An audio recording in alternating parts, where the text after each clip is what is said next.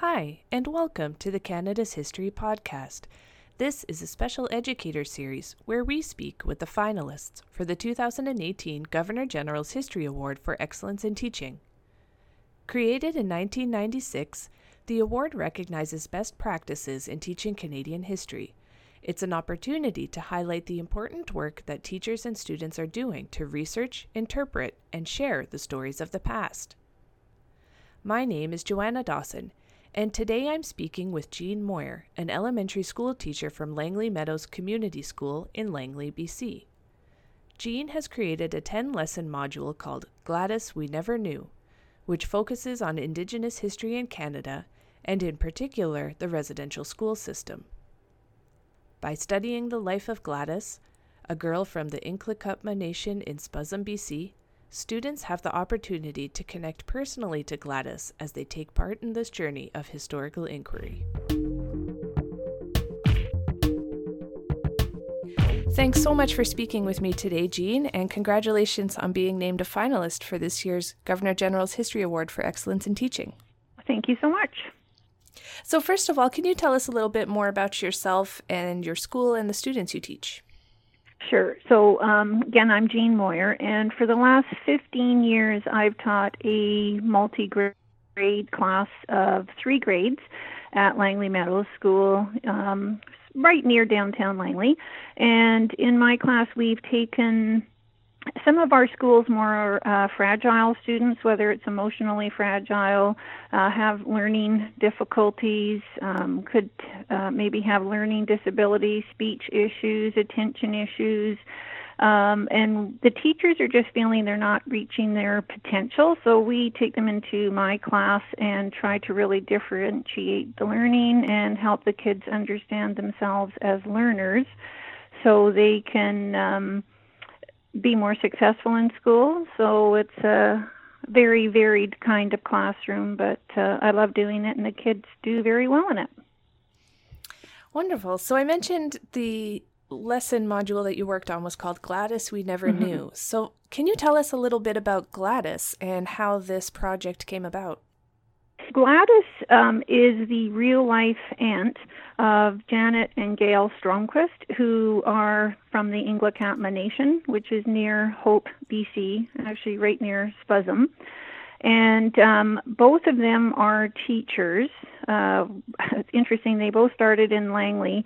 Um, Gail is now the um, assistant director of the Aboriginal program for the BCTF, that's our BC Teacher Federation. And her sister is a district teacher for Aboriginal education in Langley. So um, they actually gathered uh, primary resources. It took them a long time because it wasn't easy to get a lot of the documents from the government. But they basically uh, tried to gather all the information they could about this aunt that they, they never knew because she died in residential school when she was 12. So they were in the process of gathering all this stuff, and they had heard of my work. I've been pretty passionate about Aboriginal education for eight or nine years and been involved in quite a number of uh, presentations and school wide events. So they asked me if I would work with them to develop and organize the module, which was a real honor for me. So that's how it came about. And so, as you undertook this project, what was sort of your framework uh, or approach? Um, keeping in mind that your students are are young, right? My students are young, yes. So um, right now, I've been teaching a three, four, five split. I did have the advantage of, of my kids because I do a lot of Aboriginal education with my children. They that was another reason they asked me to work with them is they had some background knowledge, and I had already developed a lot of different activities that had been really successful. So we figured if the Gladys module would work in my class, it would work in any class because I do have so many um, kids who struggle with school. So uh, we really kept that in mind that when we um, created these activities, we wanted every child to be successful. Um, so they were generally, I guess, inquiry based, very open ended.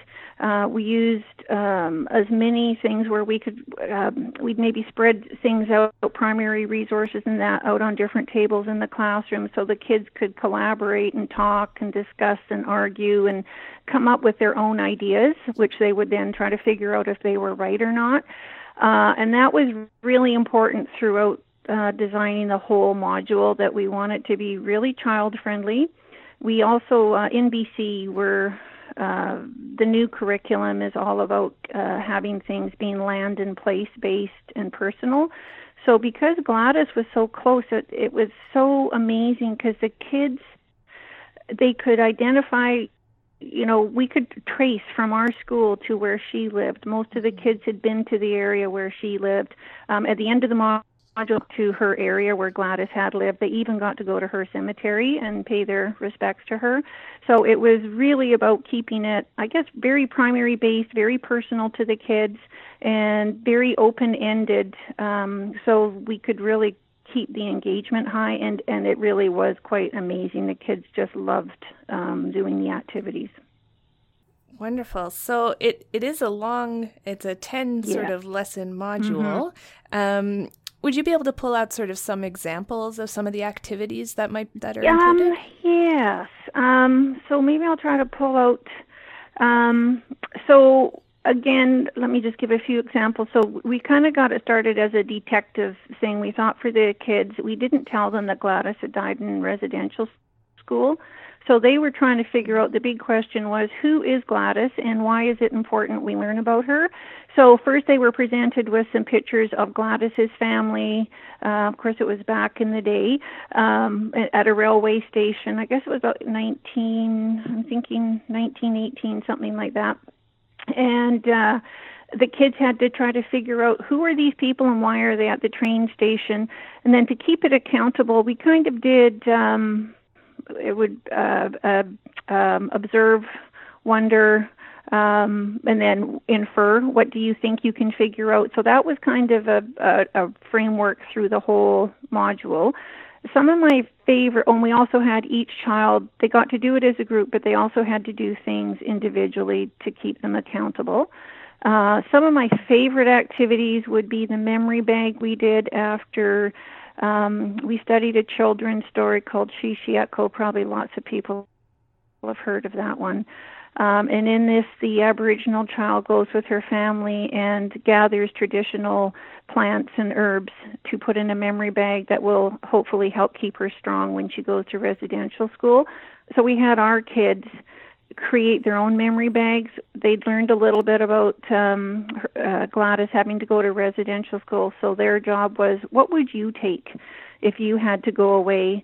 And we talked about symbolism and what values, what traditions, what things from your family would you most want to take with you? That we found that incredibly powerful for the kids, and they really got the idea of symbolism there, like what it represented. The other, I would have to say, I loved the letters that we did in the module. Um, after studying about residential school and in various uh, different activities, um, for me, I really wanted to see how it had changed the kids and their thinking and their feeling. So they wrote uh, personal letters to Gladys and in those letters they had to demonstrate that they they understood what residential school was was like um, what they would most want to say to Gladys. And we got probably some of the most powerful writing I've ever had from my kids. And we did another one at the end of the module where we asked them to write to their parents to after we'd been up to Spuzzum they'd been to the cemetery they'd been to where she'd lived.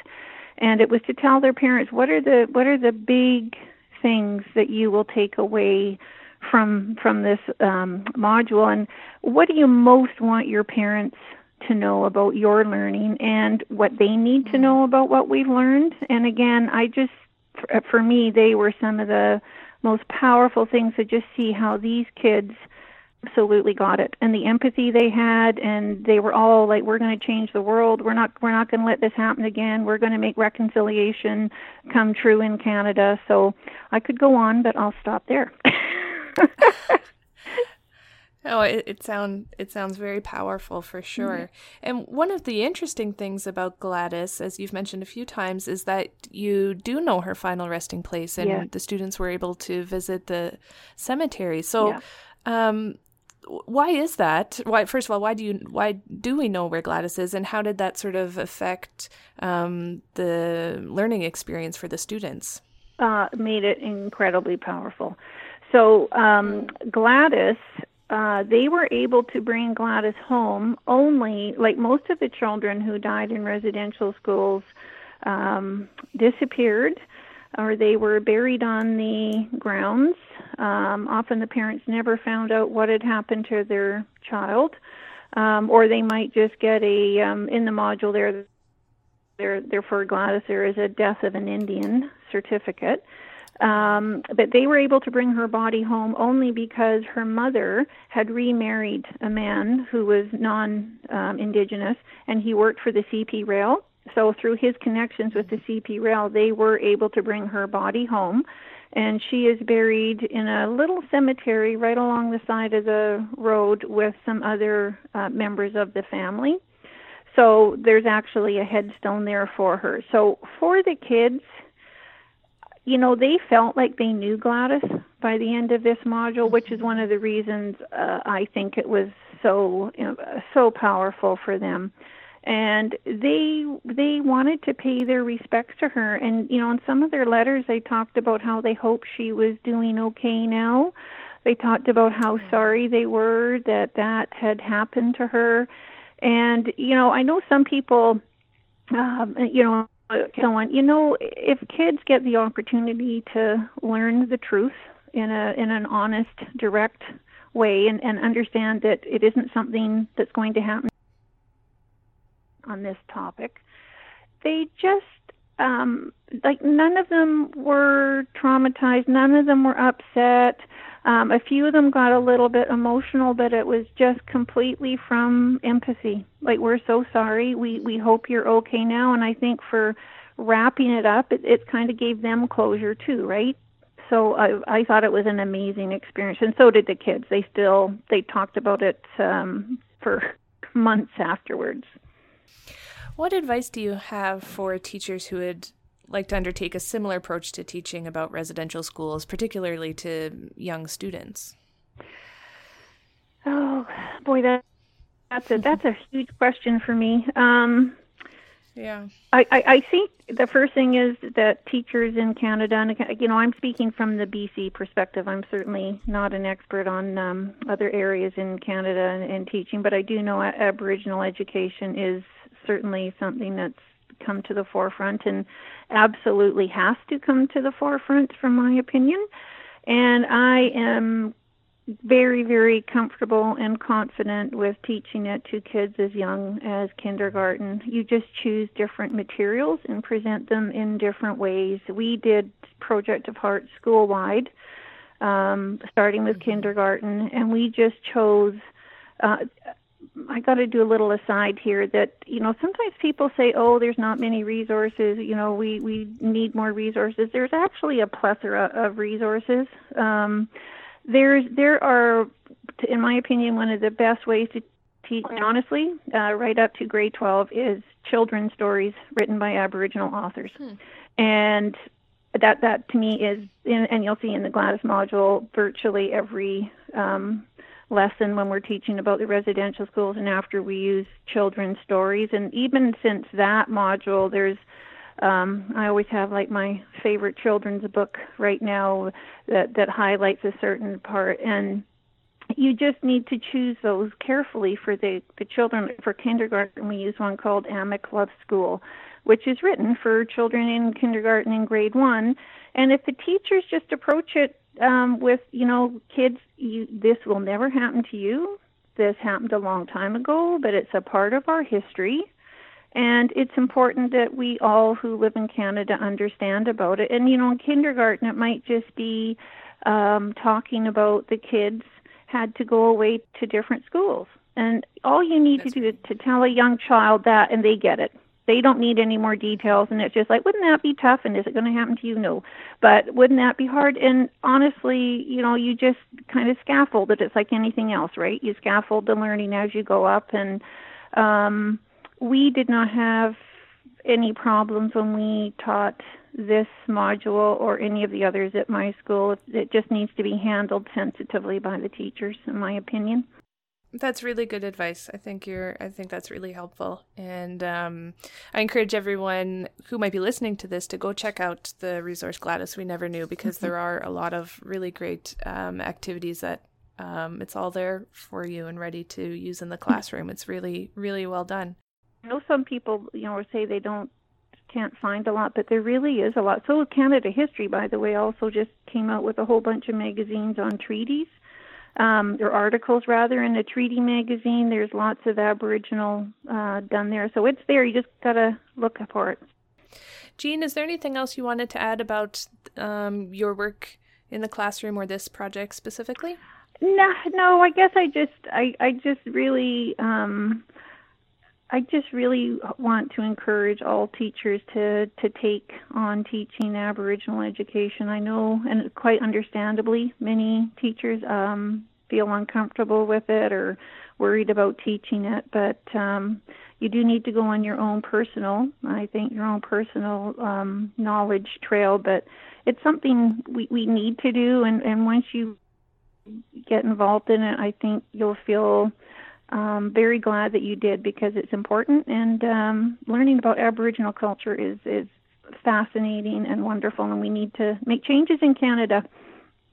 Absolutely. Well, thank you for all your work in helping those changes become a reality. Thanks. And um, congratulations again on being named thank a finalist you. for this year's award. Thanks so much. Thank you for listening to the Canada's History Podcast.